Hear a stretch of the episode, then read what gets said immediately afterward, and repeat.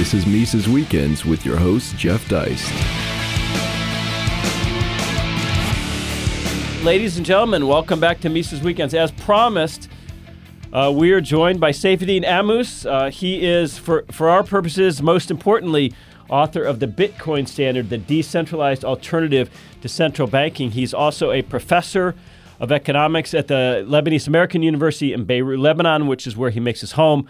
Uh, holds a PhD from Columbia, but today he's visiting his wife's family in Canada. So we're we're we're pleased to have him uh, on East Coast time. So Saif, uh, thanks. Great to finally sort of meet you. Thank you, Jeff. It's it's a huge uh, honor and a pleasure to be uh, on this uh, show with you. I'm a huge fan of the Mises Institute, and I've spent the last ten years um, scouring your website and reading everything you guys. Well, not everything. There's still a lot. Ten years is not enough to read all the content you guys put out, but. Uh, I've learned from the Mises Institute more than I've learned from any school in your university, and I will forever be grateful to you guys. Thank wow. you. Well, thank you. Uh, so I got to tell you, uh, you kind of came out of nowhere. You, you, for, for, for at least from my perspective, this isn't a criticism. You were not a big name in Austrian or crypto circles prior to this book. No, absolutely not. I mean, I, um, you know, I was doing my PhD at Columbia. It was, as you can probably guess, it was like a mainstream economics program. I only started re- really learning about Austrian economics towards the end of my uh, time there.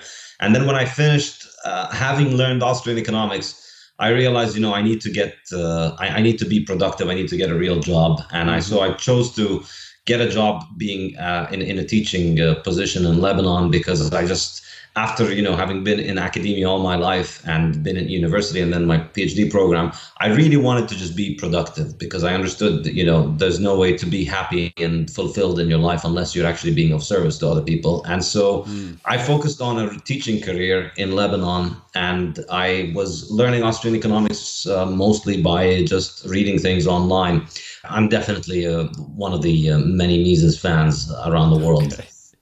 Well, first, uh, I mean, right from the get-go, the Bitcoin standard. What I love about this is is you're using that not as a dismissal of, of the old gold standard thinking, but actually as an homage to it. A lot of crypto folks like to imagine we're in a totally new world and and and gold is cranky and we shouldn't talk about it. But I I, I view the title as your nod to gold. Oh, absolutely. I mean, I think uh, you know if you read the book, the first seven chapters of the book you know they barely even mention uh, bitcoin. And uh, it could be a book about the history of money. It could be a book that's written by uh, a hard money gold advocate. And that's essentially where i was up until 2013 14 um, and you know for me bitcoin is just uh, a continuation of the same sound money principles of gold. And that's that that's the point that my book is trying to make. Well we you know we, when we look back at Menger, when we look at Mises, you know, the word we hear over and over is emerging. Things emerge. So in yeah. that sense, this is emerging in the digital age. It, it, it, would be it would be odd if money didn't take on a digital uh, element today. In, in, other words, Bitcoin is almost to be expected or or predictable in that sense.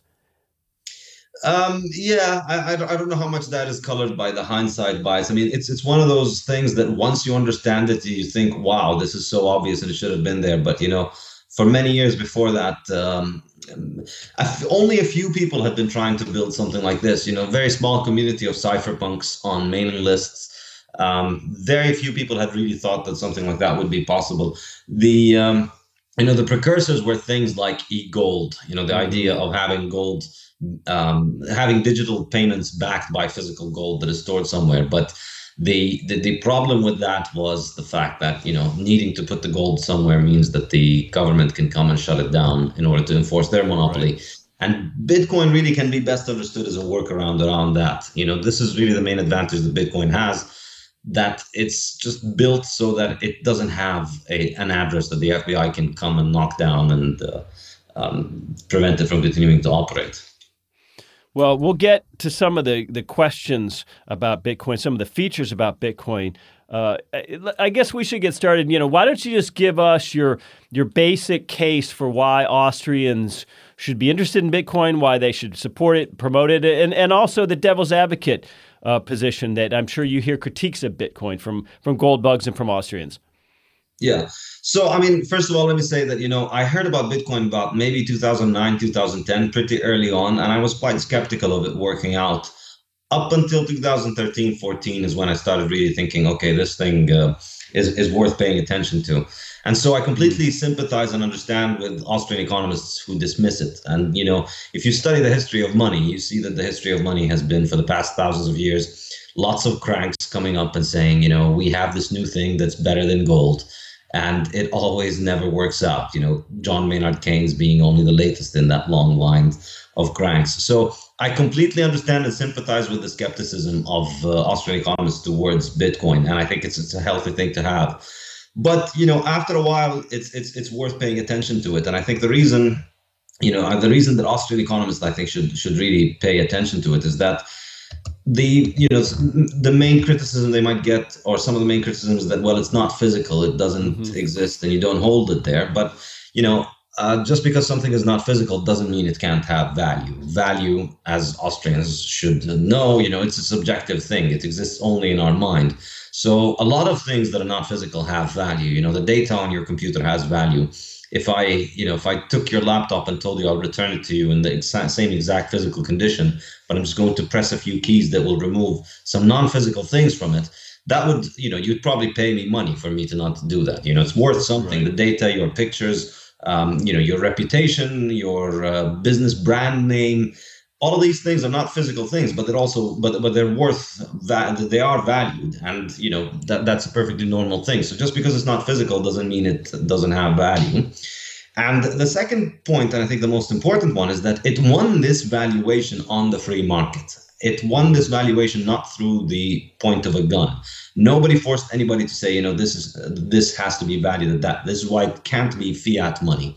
It's not fiat because you know fiat means somebody's decision, somebody's order. Somebody put a gun to somebody's head and told them you have to accept this at that value. But Bitcoin is not like that. It's it's the most astonishing thing about Bitcoin is that it emerged is that it got this value out of nowhere. You know, it isn't it isn't backed by anything. It isn't redeemable by anything, and yet people pay money for it, and people have exchanged it for billions and billions of dollars over the last nine or almost ten years over time. So that's a market value that has emerged on its own. And you know, if you read uh, Austrian economists from Menger to Mises to Rothbard to Salerno, you know, Salerno's recent book, Money, Sound and Unsound, uh, I quote it in my book, and you can find many quotes. You know, all of them they understand that gold is money, but you know, it's not. It, it's not this crude uh, fetishism of gold, of you know, because it's yellow and shiny, or because it's uh, it, it, it has to be gold, um, that it has to be money. It's a, it's an understanding of the fact that if left to the free market, gold emerges as money. Gold is valued and chosen as a store of value because you know the, the, the physical properties that it has help it gain that but the reason that it is money is not any one particular physical property it's the fact that that is what emerges out of people's decisions and so you know the, the, the austrians understand that gold is, should be money but fundamentally they're not wedded to the idea of gold or silver as money they're wedded to the idea of a free market choice in money and that's the definition of sound money it's money whose value and acceptability is emergent on the market. People accept it at a value that they choose, not a, not a value imposed by third parties. So for me, this is this is really why um, Bitcoin matters because it fulfills these criteria for being sound money. It is hard money in that its supply can't be increased, and that's I think is the most interesting aspect of it. And it's it's it's even harder than gold in that regard because gold you can always dig deeper and find more, but Bitcoin you'll never get more than 21 million. And this hardness just like in the case of gold, is what what what what gives it that um, ability to play the role of money. And so this is why I think it's it's it's very interesting and worth looking at. Um, where it is where it has an advantage over gold is really, and then that's the raison d'etre why Bitcoin was invented. And if we were still on a gold standard, I'm 100% certain we would not have had Bitcoin invented. There would be no motivation for it. The difference that it has on, between gold, you know, is not in um, it, it, it's uh, obviously the physical characteristics of gold are maybe an advantage that it can be held or so on. But the other advantage that, that it's not physical means that it its clearance all over the world doesn't have to be centralized. It's far more decentralized as a settlement and uh, clearance uh, layer. And so it being decentralized makes it much harder to confiscate, much harder to co-opt. You know, if you think about how gold's monetary role was uh, w- was restricted, it happened through governments taking over central banks, and central banks, you know, to a large extent, they were there was a real market demand for central banking with gold because moving physical gold around with every transaction is not very convenient. But using settlement of physical gold has enormous economies of scale when banks are able to settle payments with one another. So that led to the centralization of gold reserves around more and more centralized banks till we got to the point where effectively we only have one central bank in the world today, the US central bank, which holds an enormous amount of gold. Bitcoin, effectively, by making the final layer of settlement, the final layer of clearance of payments, much more decentralized and much cheaper than uh, gold, will instead of us having a few central banks at the top, Bitcoin would have hundreds or thousands or maybe tens of thousands of entities that can function as central banks, that can function as a final layer of settlement.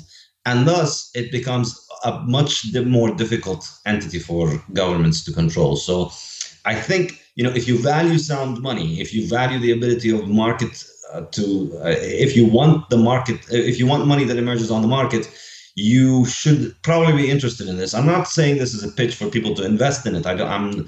I, I don't. Um, I, I, don't particularly care if people invest or not, and I don't think you know Bitcoin. Uh, uh, you know, I'm, I'm not trying to sell people on Bitcoin. I think it's if it's going to win, it's going to continue to succeed because of its economic properties, and not because I'm going on uh, on TV and on the internet and telling people to buy it. So I think it's just the economic reality of it. it is, uh, w- w- will likely enforce itself if it is worthwhile or not. Should we care about the regression theorem or, or circularity when it comes to Bitcoin? Do you care about those things? Um, yes. I mean, I think, first of all, you know, there's always a problem with applying old theories to new things because, you know, this is a category that didn't exist before. But I think, you know, the value of the regression theorem is in illustrating how money emerges from a barter system without the need of government. So the point of the Mises' regression theorem was to, you know, uh, stand as an opposite to the state money of uh, state theory of money, which says government passes a law and then right. gold becomes um, uh, money. So Mises showed how that doesn't need to happen because it happens. It, it can emerge naturally from barter. However, we don't really have a barter system today. So you know, Bitcoin is not going to emerge out of barter uh, or any new form of money is not going to emerge out of barter. It's going to emerge out of a system in which we have um, already we already have um, things that function as monetary assets. Having said that, I think Bitcoin still does conform to the regression theorem in that, you know, initially these things were digital goods that were collectible that people were collecting and mining mm-hmm. and people were you know people were paying each other for them or paying expending resources on uh, on obtaining them. You know, you turn on your computer and run your computer for a couple of hours, which no matter how tiny the cost is still a cost in terms of your time right. and computer's hardware. So people were expending resources on obtaining that thing, meaning that it obtained value initially. And then later on, it started being used as a medium of exchange. Later on, people started using it as as a medium of exchange. So I think the regression theorem still applies to uh, to, to Bitcoin you know, Hayek talked about degrees of moneyness. Uh, you know, can can we look at Bitcoin and say, look, what what is money, or whether Bitcoin's money? That's an empirical question. That's not for you or me to say. That's for the marketplace to say. That's not a theoretical uh, economics question. That's a market question. Yes, I think this is an excellent uh, point. I mean, it's uh, you know the, the the problem that a lot of economists fall into is that they think you know the market needs their permission to function in a certain way and it's sad mm-hmm. to see some tentatively pro-market austrian economist pro-market or pro-austrian economists make this mistake sometimes which is that you know they'll come up with a theoretical objection for why bitcoin can't function and then somehow this uh, you, know, you know they expect all these millions of people around the world who are using it to just drop it or stop using it. But you know, the reality is people in Venezuela are using it, people in the US are using it, people all over the world are using it to play the role of money in many different ways. And you know, who are who who am I to tell them they should or shouldn't? Yeah, well, I've noticed some of your tweets lately about Turkey, which is experiencing a currency crisis. It seems like Bitcoin is perhaps uh, not early enough uh, to to save Venezuela. But how how could you uh, uh, use Bitcoin today to ameliorate what's happening in Turkey? How how could that work from a technical perspective?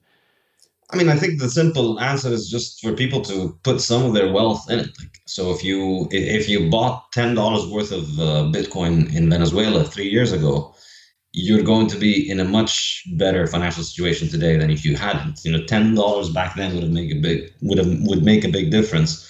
Um, having said that, you know, we're, uh, we're seeing it spread in Venezuela. We see Bitcoin exchanges spread, and we see mm-hmm. an entire black market economy being built around Bitcoin. And my opinion is that this is going to be similar to the uh, black market economies in the Soviet Union or the ex-socialist republics, where um, you know they were illegal markets, and yet at some point, you know, the black markets were the only markets that were left because the, the, mm-hmm. the official markets were just uh, supermarkets that had empty shelves and people who, as, as the old joke goes you know people who pretended to work and uh, employees who pretended to pay them. Uh, but at some point you know everybody who pretended to work left their job went home and did actual work for others and traded real things with others. And i think more and more this is becoming the case in places like venezuela where the only people who are able to um, stay above um, destitution effectively are the people who are being able to use uh, Bitcoin and to spread Bitcoin around. So I think we're going to see more and more of this. However, you know, having said that, I mean, Bitcoin is still very, very uh, nascent. It's still mm-hmm. we haven't built the the the, um, the user interface and the infrastructure that will allow people who are not very technically competent to get into this um, easily. But it's it's still early days. Yeah, well, there, there's a lot to worry about. I know you mentioned off camera earlier that you have a little girl, and and you know, living in, in Lebanon, at least in the West, we get the sense that Lebanon is is somewhat in, in the throes of some political upheavals. I mean, how does your personal life, how do your personal experiences uh, uh, affect how you see Bitcoin and the need for something outside of government hands to when it comes to storing our, our wealth?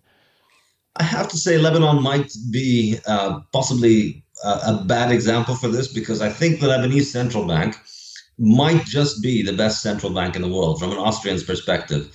Um, I don't say this often in Lebanon because I don't want to be mistaken for uh, a cheerleader for central banking. But you know, Lebanon still has the highest cover of gold behind its currency of any currency in the world. And up until the 1970s, they had the currency was practically 91%. I think that was the highest cover of mm-hmm. gold. So they were on the gold standard up until the 1970s. And not coincidentally, you know, Lebanon was known as the Switzerland of the Middle East. It was the banking capital of the Middle East. It was an extremely prosperous uh, country. And then, of course, you know, during the war, they did have one episode of hyperinflation at some point in the 1980s. But then after the war, since 1990 onwards, they um, pegged the currency to the dollar, maintained large gold reserves, and they've been able to defend the peg for about 23 years now. No, 27 years. Mm-hmm 25, something like that. They've defended the peg quite successfully at, at one fixed price, and I think that's largely due to the fact that they have um, relatively very large gold reserves. So, um, you know, in, in that regard, in terms of the currency in Lebanon, so far they've been doing okay although lately things are getting worse and worse because the government is abusing that mm. stability of the central bank and the banking system oh another thing the banks in lebanon have a very high reserve ratio so okay. the required reserve ratio is 30% but the actual reserve ratio is about 60 70% so there's very little fractional reserve banking as well and the currency is about 50% backed by gold so that provides some kind of financial stability but of course the problem is the government abuses that by just using you know taking all the benefits that would that would accrue from that to society by using them to just finance their government debt. Right. so they have one of the highest rates of government indebtedness in the world and it allows the government to continue to operate enormously stunningly in, inefficient destructive monopolies on things like electricity and cell phones and uh, you know garbage collection and so on. And that's that's where the uh, that's what's really bad about the country. It's just funnily enough you know, the electricity company just the other day, they uncovered the, the country still has blackouts at least three hours a day everywhere in the country. And this is a country, you know, back in the 60s, or somebody turned up a newspaper headline the other day of a first page story in Lebanon talking about how the power was going to be out for 20 minutes today. This was in the 1960s. And now today, 50 years later, you know, it's it's the, the least that, that, uh, that you can get is three hours of blackouts per day. And then recently they uh, they, they uncovered that in the electricity company, the national monopoly, obviously, which loses more than two billion dollars per year, which wow. for a country of that size is enormous. They, you know, the people who run that company had an entire floor of the company being used as a um, what do you call it, the hatch place to hatch uh, chicken. Um, so they had an entire chicken farm in the electricity company because they have free electricity there. So this is the kind of inefficiency that you're talking about. And yeah, it is you know lebanon still has a train station authority that is mm. massively funded but it doesn't have any trains anymore it's that kind of inefficiency so yeah this sort of uh, perspective you know i mean governments everywhere will abuse their uh, potential of uh, printing money and as an individual you need to look out for yourself and i think bitcoin whatever you are, you know, will protect you from that uh, to an extent. I'm not saying, you know, you should put all your wealth in it, but I think having a little bit of it, if you're in one of these places, is probably a good bet for the long run for your children. Um, you know, not not as a short-term speculative instrument, because you know, if you're planning right. on buying now and selling it next year, you could lose 80%. And I always tell people, you know, don't put into Bitcoin anything that you think you might need in the next 10 years. You know, put in small amounts of money that you don't think you will need so that if it drops 80 90% you're not in trouble. But if you're willing to wait on it for 10 years if you have a low time preference and if you're thinking of the long run if you're thinking of your children you know then it's uh, it's it's probably uh, not a bad idea. I mean personally i don't plan on selling uh, my bitcoins anytime soon because you know i don't have a lot. I just yeah. buy small quantities. And ideally i'd love to uh, you know I, i'd love to never have to sell any of my bitcoins and just pass the ball along to my children after i die. Uh, that's the sort of time frame that I like to keep on it. well, that's one of the things that I really enjoyed about this book is that you're not a Bitcoin fanboy. And, and that really comes through. This is a, a, a historical and a bit of a technical analysis. Uh, one thing you spend a lot of time on, and this this is very near and dear to most libertarians, is the the idea of a true peer-to-peer decentralized currency where we're, it's almost like we're giving each paying each other cash uh, in a parking lot somewhere. There's there's no intermediary, and that's of course one of the great selling points of Bitcoin. Um, talk more about that. Talk about how important that is, and how with with government money, with credit cards, with checks, without all, all other forms of payment, you don't have that luxury. Yeah, so I mean, the, the, the distinctive thing about Bitcoin, it, it's it, Bitcoin. I, I like the term. Uh, it's been misevangelized. People have people have made a mistake of evangelizing Bitcoin as being, you know, cheap, free, instant uh, payments all over the world, and that's not exactly the case. It's not entirely the case. Um, Bitcoin is not a payment technology. Bitcoin is a money. It's a hard money, and that's really fundamentally the, the, the point. Bitcoin is a hard money like gold, but with its built-in settlement network. So imagine if we just mm-hmm. discovered this new chemical element on Earth, which is exactly like gold, um, but you know fixed in its supply and also comes with this you know magical global network that allows you to have about half a million transactions with it anywhere around the world where you can click a button and in one hour it turns up in china. That's really the difference between it. So um, so far you know given that bitcoin is not very popular yet it hasn't grown we're still at a point where um, everybody's able to everybody who uses bitcoin is able to use the transactions on bitcoin. And the transaction fees are relatively low now. They're less than 10 cents or something like that. But you know we saw during the end of last year the transaction fees rose significantly. And i don't think that's a bad thing. I think in the long run we're going to see transaction fees rise more and more and more. They're going to be the only thing that secures the network. And I think there's a hard limit on how many transactions can take place on the Bitcoin network um, per day because you know the way that it functions the way that bitcoin is engineered is that there's a limit that is, is that every member needs to have a list of every transaction carried out by every other member and so that is a heavy computation load on any computer you know you're before i can send you $10 for my lunch at your restaurant you know you need to know every single dime spent by anybody anywhere in the world to make sure that my $10 right. are still there right. and that's really one of the main reasons i wrote the book i'm trying to explain that bitcoin is not going to be the replacement for visa or for mastercard or for paypal i think these payment mechanisms will be or can be built on top of bitcoin or mm-hmm. things similar to them will be built on top of bitcoin and my expectation is that we're going to get things that are far more efficient But in my opinion, okay, so the element of you know peer-to-peer, individual to individual is very important in Bitcoin. But I don't think, and this is where you know I get another way in which I differ with a lot of Bitcoiners is that you know this um, this dream that every single person would be able to carry out an, uh, a final settlement transaction with everyone else for every coffee that they buy. I don't think that's workable in the long run. Bitcoin won't scale that way. However, the advantage is not going to be that it's going to give us cheap coffee payments and cheap uh, lunch payments. The advantage is that it's going to allow us to have a far wider, far far bigger, far more decentralized network of institutions able to perform final settlements with one another. So if you look at the world today, you know we we have a couple of hundred central banks in the world, but effectively, really, we only have one central bank. And the only way that payments function quickly in the world today is that they are effectively all going through the SWIFT network, which is through the uh, Federal Reserve. So you know, if I pay you with PayPal, with a Visa, with Mastercard, with a bank transfer, effectively, you know, the central bank of the US could stop us from making this payment no matter where we are in the world. You know, you could be in China and I could be in Kenya, and the US central bank could stop that payment. It's all centralized because the nature of the settlement with gold, which I believe is still the monetary standard, and that's why central banks still hold enormous quantities of gold. And as I mentioned in the book, you know, central banks today hold far more gold than they did under the gold standard. Mm-hmm. And that's that tells you that gold's role uh, has not been um, removed. But the point is that settlement with gold is very expensive, and so that tends towards the centralization of it, and that tends towards the centralization of political power.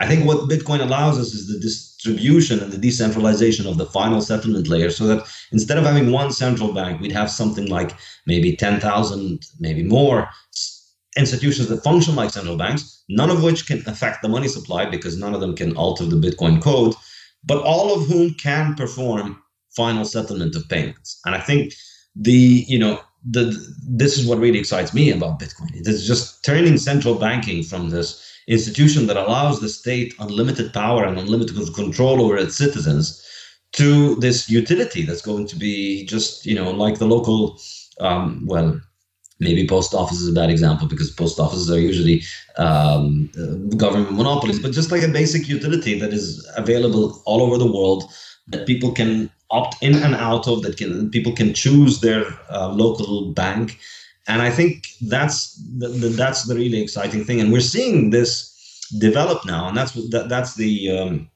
that's the uh, reason behind the title of my book. That we're seeing the way that Bitcoin is scaling. We're already seeing that it's scaling through layered settlement solutions. So more and more of Bitcoin's transactions are not being carried out on chain. Mm-hmm. They're being carried out on second layers. So it used to be a couple of years ago, for instance, if you had an account at an exchange and I had an account at an exchange and I wanted to send you Bitcoin, from my account to your account. The exchanges didn't care. They would actually transmit that uh, uh, transaction onto the Bitcoin blockchain and they'd pay the transaction fee for it. Then, as the Bitcoin transaction fees rose, which is expected to happen at some point uh, inevitably, exchanges became much more careful about it. And so they would settle the transaction between you and me on their ledger. And then they would only settle transactions on Bitcoin's ledger when you and I will take money out or send money into the network. So we're seeing that for every transaction on Bitcoin, there are maybe two, three, five, maybe even 10 transactions happening off chain. Quite similar to how settlement with the gold standard happened, in that, you know, for every one time that a gold ounce or a gold bar moves between one bank and the other, you have hundreds of transactions of the pieces of paper and the checking accounts that are backed by that gold right. move. Right. But I want to get back to this point you made. This is not how Bitcoin was sold, right? Uh, we were we, it was sold as every time you spend four bucks at Tim Hortons, you're going to use your Bitcoin, and Tim Hortons is going to accept it, and all that's going to have to show up on the ledger. Um, uh, you know, so I think it's it's an important point you're making that we, this is a way to have a non-governmental settlement process, yep. and I think that has a, a tremendous value in itself. But in addition to, we're probably not going to use uh, a Bitcoin swipe every time we go to Tim Hortons for four bucks. I also want to bring up another sales pitch that was made with respect to Bitcoin. That is banking for the unbanked. You know, imagine the imagine a guy, uh, a merchant in a, in a bad part of Africa, in Angola, doesn't have access to commercial banks. Commercial banks won't go in there. Doesn't really have access to small business credit uh, doesn't necessarily have the ability to go out and make change, you know, physical cash change for his would-be customers, but nonetheless wants to have a little farm operation, wants to have whatever kind of operation. And people said, well, cryptos are going to come along, and they're going to give this guy in Angola the opportunity to do any kind of micropayment or micro lending, and and you know, without transaction fees. If Bitcoin transactions fees are high, then it's of no use to the guy in Angola. Yeah, but I mean, I think the um, you know it's uh, the, that's another example of the misevangelizing for it because you know the idea that the person in Angola is going to start using Bitcoin, I think it's you know as Bitcoin as a payment network doesn't make sense unless you already have a number of people who have cash balances in Bitcoin. Right. So you know, right now, if you and I wanted to buy and sell something, you know, anytime that you and I buy or sell something from somebody, most likely that person doesn't have any Bitcoin. You know, the, the chances of coming across somebody who owns Bitcoin today is less than 1% of the world's population. So the, the likelihood that they want to accept Bitcoin is very low. That's why I never really spend my Bitcoins and I rarely ever get paid in Bitcoin. Well, in my case, it's a little bit different because I, you know, being active in Bitcoin and writing and working in Bitcoin, I come across a lot of Bitcoiners. But see, the, the more people have it, the more people have cash balances in Bitcoin, the more these trades become possible. You know, so it's it's sort of putting the horse before well, the cart before the horse. the cart before the horse. Yeah. When you think, you know, okay, look at the people who are who don't have any Bitcoin, and let's let them use this thing. Well, you know, if they don't have any Bitcoin yet, it, they it won't be useful for them. But once people have enough cash balances, significant amount of cash balances, then they can start using it. But when it comes to transaction fees, you know, I think the misunderstanding is this: the you know the, the on-chain Bitcoin transaction ha- contains a level of security that is simply overkill for any kind of individual transaction that you and I want to handle. Um, well, maybe not any kind. You know, if you're trying to escape Venezuela and you you know maybe that is a useful level of security, but for the vast majority of us, you know, it's like putting your daughter's piggy bank in Fort Knox. Okay, mm-hmm. sure, it will ensure security of it, but it's a, it's just your daughter's piggy bank. It's got 20 bucks in it. You know, as long as you have a level of security that makes attacking it worth more, uh, attacking it cost more than 20 bucks, then she's likely going to be all right. right. You know, right. so we're gonna get all these other uh, methods of payment getting built on Bitcoin, but a problem is that a lot of people just don't have the patience to wait for these things. They expect Bitcoin to just come out of the box functioning as global new monetary system, and that's just not going to happen. It's going to take a lot of time for people to learn about it, to learn how to use it, for people to hold it, for the value to go up, for people to understand why it matters. And you know, Rome was not built in a day, and um, um, a, a Bitcoin standard won't be either. Well, let's talk about that. Let's talk about privacy and security. Is are Bitcoin transactions traceable? Are they hackable? It's it's a complicated question. The best way I like to answer this is that it's similar to the internet in that you know, can you send an anonymous email from the internet? Maybe. Can I track you down? Maybe. It mm-hmm. depends how good you are at hiding your tracks, how good I am at um, uncovering your tracks. But the reality of it is that you know it's a it's, it's not a good starting point. If your concern is privacy if you're looking for things to do things that are illegal it's you know what i described in my book is that you know it's bitcoin is maybe good for victimless crimes. Obviously i don't believe that there is such a thing as a victimless crime but you know because it's a victimless crime there's nobody there's no dead body left behind for people to go sniffing around trying to figure out how did that crime take place However, you know, if you're committing a crime where people are likely to come sniffing behind you to try and figure out what you've done, you know, fundamentally, this is a ledger that contains all the transactions that have ever happened, and it's mm-hmm. distributed over thousands and thousands of computers all over the world. So, you know, if you'd like to commit a crime, this is a very bad starting point. You know, it's it's it's a bad place to start, and I think you know, yes, a lot of criminals have used Bitcoin but a lot of criminals are in jail precisely because they used Bitcoin. So, you know, I always say, uh, you know, for any criminals listening, stick to the U.S. dollar, the international yeah. currency of choice. Isn't that interesting? Because all, a lot of the Bitcoin critics say, oh, it's going to be used for black market activity, for drug dealing, for nefarious purposes, for maybe for prostitution or, or human trafficking. And and as you point out, your human tra- trafficking activity is now going to be on the ledger on thousands of computers around the world.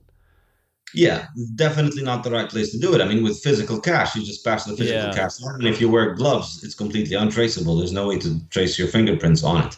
So it's it's arguably preferable. Gold can be melted into other uh, forms as well, which makes it even more uh, um, easy to hide.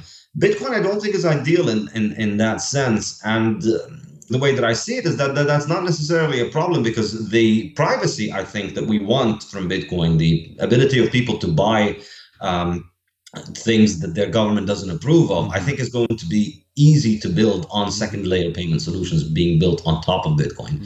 So uh, the way that I see it is that you know there'd be a first layer of um, settlement between institutions, and in this situation, you know.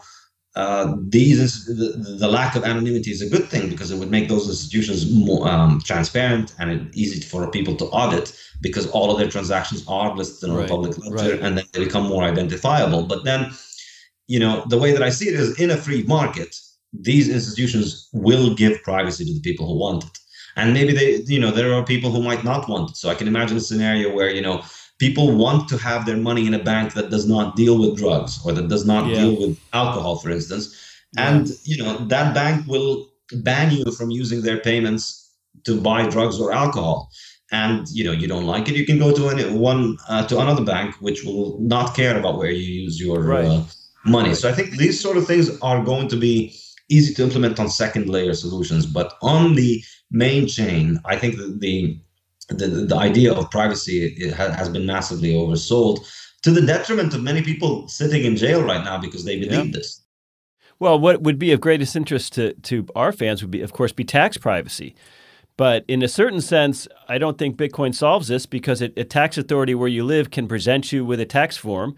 A- And if you, in fact, sold something using and received payment in Bitcoin and had a capital gain, they can ask you, did you sell anything using cryptocurrencies? And you can lie and say no and perjure yourself on a tax form, and you probably get away with it. But, but you might not. So we're sort of back in that old analog world in that sense. That's true. I mean, it's uh, yeah, it's it's um, you know, and uh, where did you get your coins from, and who knows how they're going to be traced? You know, t- t- Yeah. if they can trace it back. So you bought it from some guy off the street. Well, what if that guy is investigated one day, and then you know he goes through the they go through his phone records, and they find out that uh, you exchanged emails or messages with him, and they could find it. So you know, I, I Yeah. wouldn't recommend in that sense. If, if anybody listening, uh, no offense to some of the exchanges, but if anybody listening thinks some a place like Coinbase wouldn't roll over to the IRS, I suggest you take a look at UBS and some of the Swiss banks. Uh, Oh, yeah. In terms of their offshore holdings, they they rolled over quick uh, Oh, when, when the IRS came. the the ability to track things down is it's it's like an arms race between the person hiding and the person looking and unless you're extremely extremely extremely expert in um, in how bitcoin and how its blockchain works and in hiding your tracks you should probably not take your chances on thinking yeah they're not going to find out about this. It's uh, I, I highly don't recommend that, that people think that you know oh well you know i bought it from coinbase but it was five years ago and there's no way anybody will find out about it. I i i really don't recommend that. If you don't you know some oh, some people are expert and at this they can hide their tracks and so on but you know if you're if you're listening to me to learn about bitcoin then you probably not are not one of those people i am not one of those people and uh, you know uh, I would not recommend it. I wouldn't want people to uh, get into trouble because they heard me. So I, I, I like to be very clear about this. Well, let's talk about that though. In the past few years, there has emerged another term we're using today. Uh, a lot of scammers. There, there's kind of a phony crypto industry, and of course, when the price of Bitcoin was very, very high, there were a lot of uh, people who had these instant new careers, and they were experts, and they were telling us X, Y, and Z. And and uh, you know, Warren Buffett says when the tide goes out, we, we'll see who's wearing shorts. Uh, that's kind of happened with Bitcoin. It seems like there's less hype. Yes, definitely, and this isn't the first time we see this. We, uh, you know, Bitcoin's it's uh, it's the supply is perfectly predictable, but the demand is always varying, and so it's natural that bubbles will form and bubbles will crash, and um, you know, it's uh, it's just a typical thing to expect in an easy money economy because at this point, Bitcoin is an asset in a monetary economy denominated in easy money whose supply shrinks and increases over time. a lot, a lot of people have capitalized on it, but I think it's just an inevitable part of market um, of of, of um, market teaching people what's right and what's wrong, and people figuring out this is how reputations are built and destroyed, and um, people will figure out what's right and what's wrong over time. I think. So, Saif, one thing I really liked about the book is you mention the Belle Epoque period from the 1870s to about World War One, where a lot of great advancements were made under a gold standard. Uh, it's it's some it's sort of interesting that li- it's now libertarians are never supposed to say anything good about the 1800s. It's become this period where you know the, the past is always bad. We all have to be progressive now. So I thought it was really neat that you brought up how productive and flourishing economically that period was. Absolutely, and I think it's you know both economically and culturally you see this aspect of it. Um, you know, in, t- in, terms of innovation, there's a study that, uh, that there was a book that was uh, written a few years ago about the most important innovations in human history, and it contains about six thousand innovations, more than six thousand. And so one uh, one scholar then took these and um, plotted them by time, and then measured them against per capita, and you find that the most innovative period in human history was that period towards the end of the 19th century. That's a quantitative way of analyzing it. But a qualitative way of analyzing it is, you know, I list the things that were invented back then. You know, everything that we tend to think of as the 20th century gave us this technology was more or less invented in that period. It's astonishing. You know, the airplane, the car, the elevator, um, sanitation, hot and cold running water, all of the things that make modern life possible were largely invented in that period. And in the 20th century, they were popularized, they were made cheaper, they spread out all over the world. But I think that there's a strong case to be made that that was the time where people had the lowest time preference, where people were thinking of the future much more, people were investing much more, and capital accumulation was happening, allowing more and more innovation and more and more in, uh, invention to happen. And I think you also see it in terms of arts and culture. And I think th- there's a great book by uh, Jacques Barzun called From Dawn to Decadence. It's astonishing, you know. The book is, is, is a massive volume of I think a thousand or eight hundred pages or something like that, and he talks about Western civilization and he says basically the beginning of the decadence of Western civilization. He times it toward to 1914. And you know, he describes it politically, economically, socially, but also in terms of art and culture. And it's astonishing that you know that date, 1914, it's no coincidence that that was the beginning of World War One. It's also no coincidence, as I mentioned, that, that was the beginning of the move away from gold towards government money. I think the two are extremely related because once you move towards government money, and that's really one of the key concepts in my book, once the money is losing its value, you know, you move from people who are future oriented towards people who are more present oriented. And so you see art today is, you know, it takes an artist 15 minutes to draw the painting, whereas, you know, in the past it would take them years and years of hard work to, to be able to complete a masterpiece. And I think that's really no coincidence. It's um, we, we like to pretend that everything is better today, but we have to differentiate between things being better because of a result of the technologies that were invented yesterday. So, of course, you know, today's cars are better than the cars of 100 years ago, but we're not inventing the new car, you know, and, and, and it, I, if I wanted to be a little bit controversial about this, this is going to really offend um, uh, tech people, but really, even the telecommunication uh, revolution, which we think of as a 20th century thing, you know, you could say the internet is just the telegraph with bells and whistles on it. I mean, it was in the 19th century the telegraph and the telephone and even the computer. That's when they were invented. That's where these inventions came along. And so in the 20th century, we improved on them. But I think if we looked objectively, of course, the standard of living today is higher, but it's higher because we're 100 years. We've had these things for 100 years, but we're not inventing as many of these things as we had back then. But you know, it's interesting if the, the same globalists, self proclaimed globalists, I don't think they're real globalists, I think they're political globalists. But globalists yeah. hate Bitcoin. And they hate yeah. the 1800s with a passion as well. It's interesting that here's something that's that's they don't like a glo- a potentially global institution, a global cryptocurrency that that they don't control. So they're globalists only when it comes to things under their control. That's an excellent point. I hadn't thought about it. You would think that the sort of globalist progressive people who are always going on about, you know, one world and one world government and so on, they'd love it. But no, you're absolutely correct because it, it exposes their agenda. It's not really about having the world uh, being open on, on one another. It's really about having the entire world being controlled by people with their agenda who think the same thing that they think. That's I hadn't thought of it that way. It's a great point. Well, you know, we're about out of time, but you know, it's great that that uh, Nassim Taleb is, is associated with you. It's great that your book is on a large publisher. Um, and he has this this incredible quote on the jacket. He says, "Look, even if cryptos like Bitcoin fail, now we have the tech. We know we can do it." Uh, I just wonder if just knowing we can do it, if that alone will act as as sort of a, a de facto check on central banks.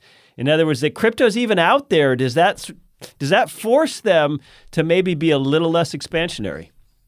Yeah, you know, the other day I was giving a talk in Toronto, and um, uh, it, it, occurred to me that you know, even if Bitcoin doesn't succeed, you know, all that we need is maybe, you know, if if it uh, Venezuela, if it sets an example for Venezuela that more and more Venezuelans start moving, let's say, towards Bitcoin, then it forces uh, it, it, forces a uh, bankruptcy of the current socialist kleptocracy in Venezuela and then a new government that comes along in Venezuela will know that, you know, if we mess around, people can just defect from here to Bitcoin.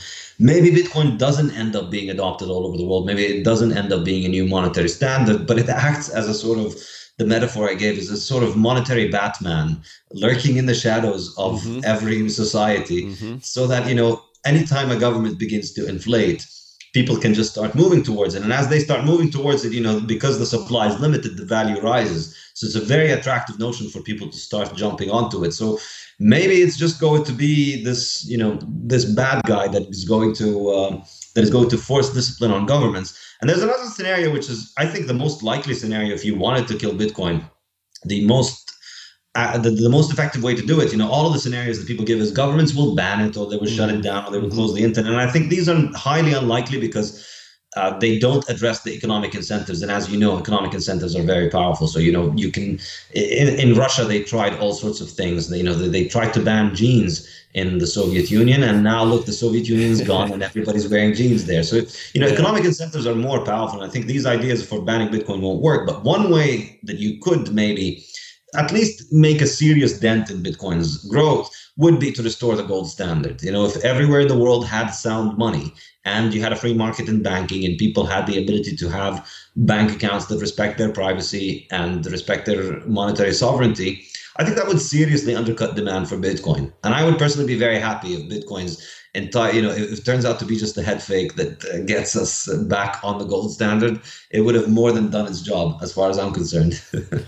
Absolutely. Ladies and gentlemen, there's a lot of Bitcoin books out there. There's a lot of crypto uh, videos you can watch. You don't need any of them. You need this book, The Bitcoin Standard, by our guest, Saifedean Ammous. Follow him on Twitter. That's the easiest way to keep up with him. It's just at Saifedean, S A I F E D E A N. And I'm really enjoying some of his political commentary. He's got some great tweets lately about what's happening in Turkey uh, which is starting to get alarming. So, that said, Saif, thank you so much for your time. It was a great conversation. Ladies and gentlemen, have a great weekend.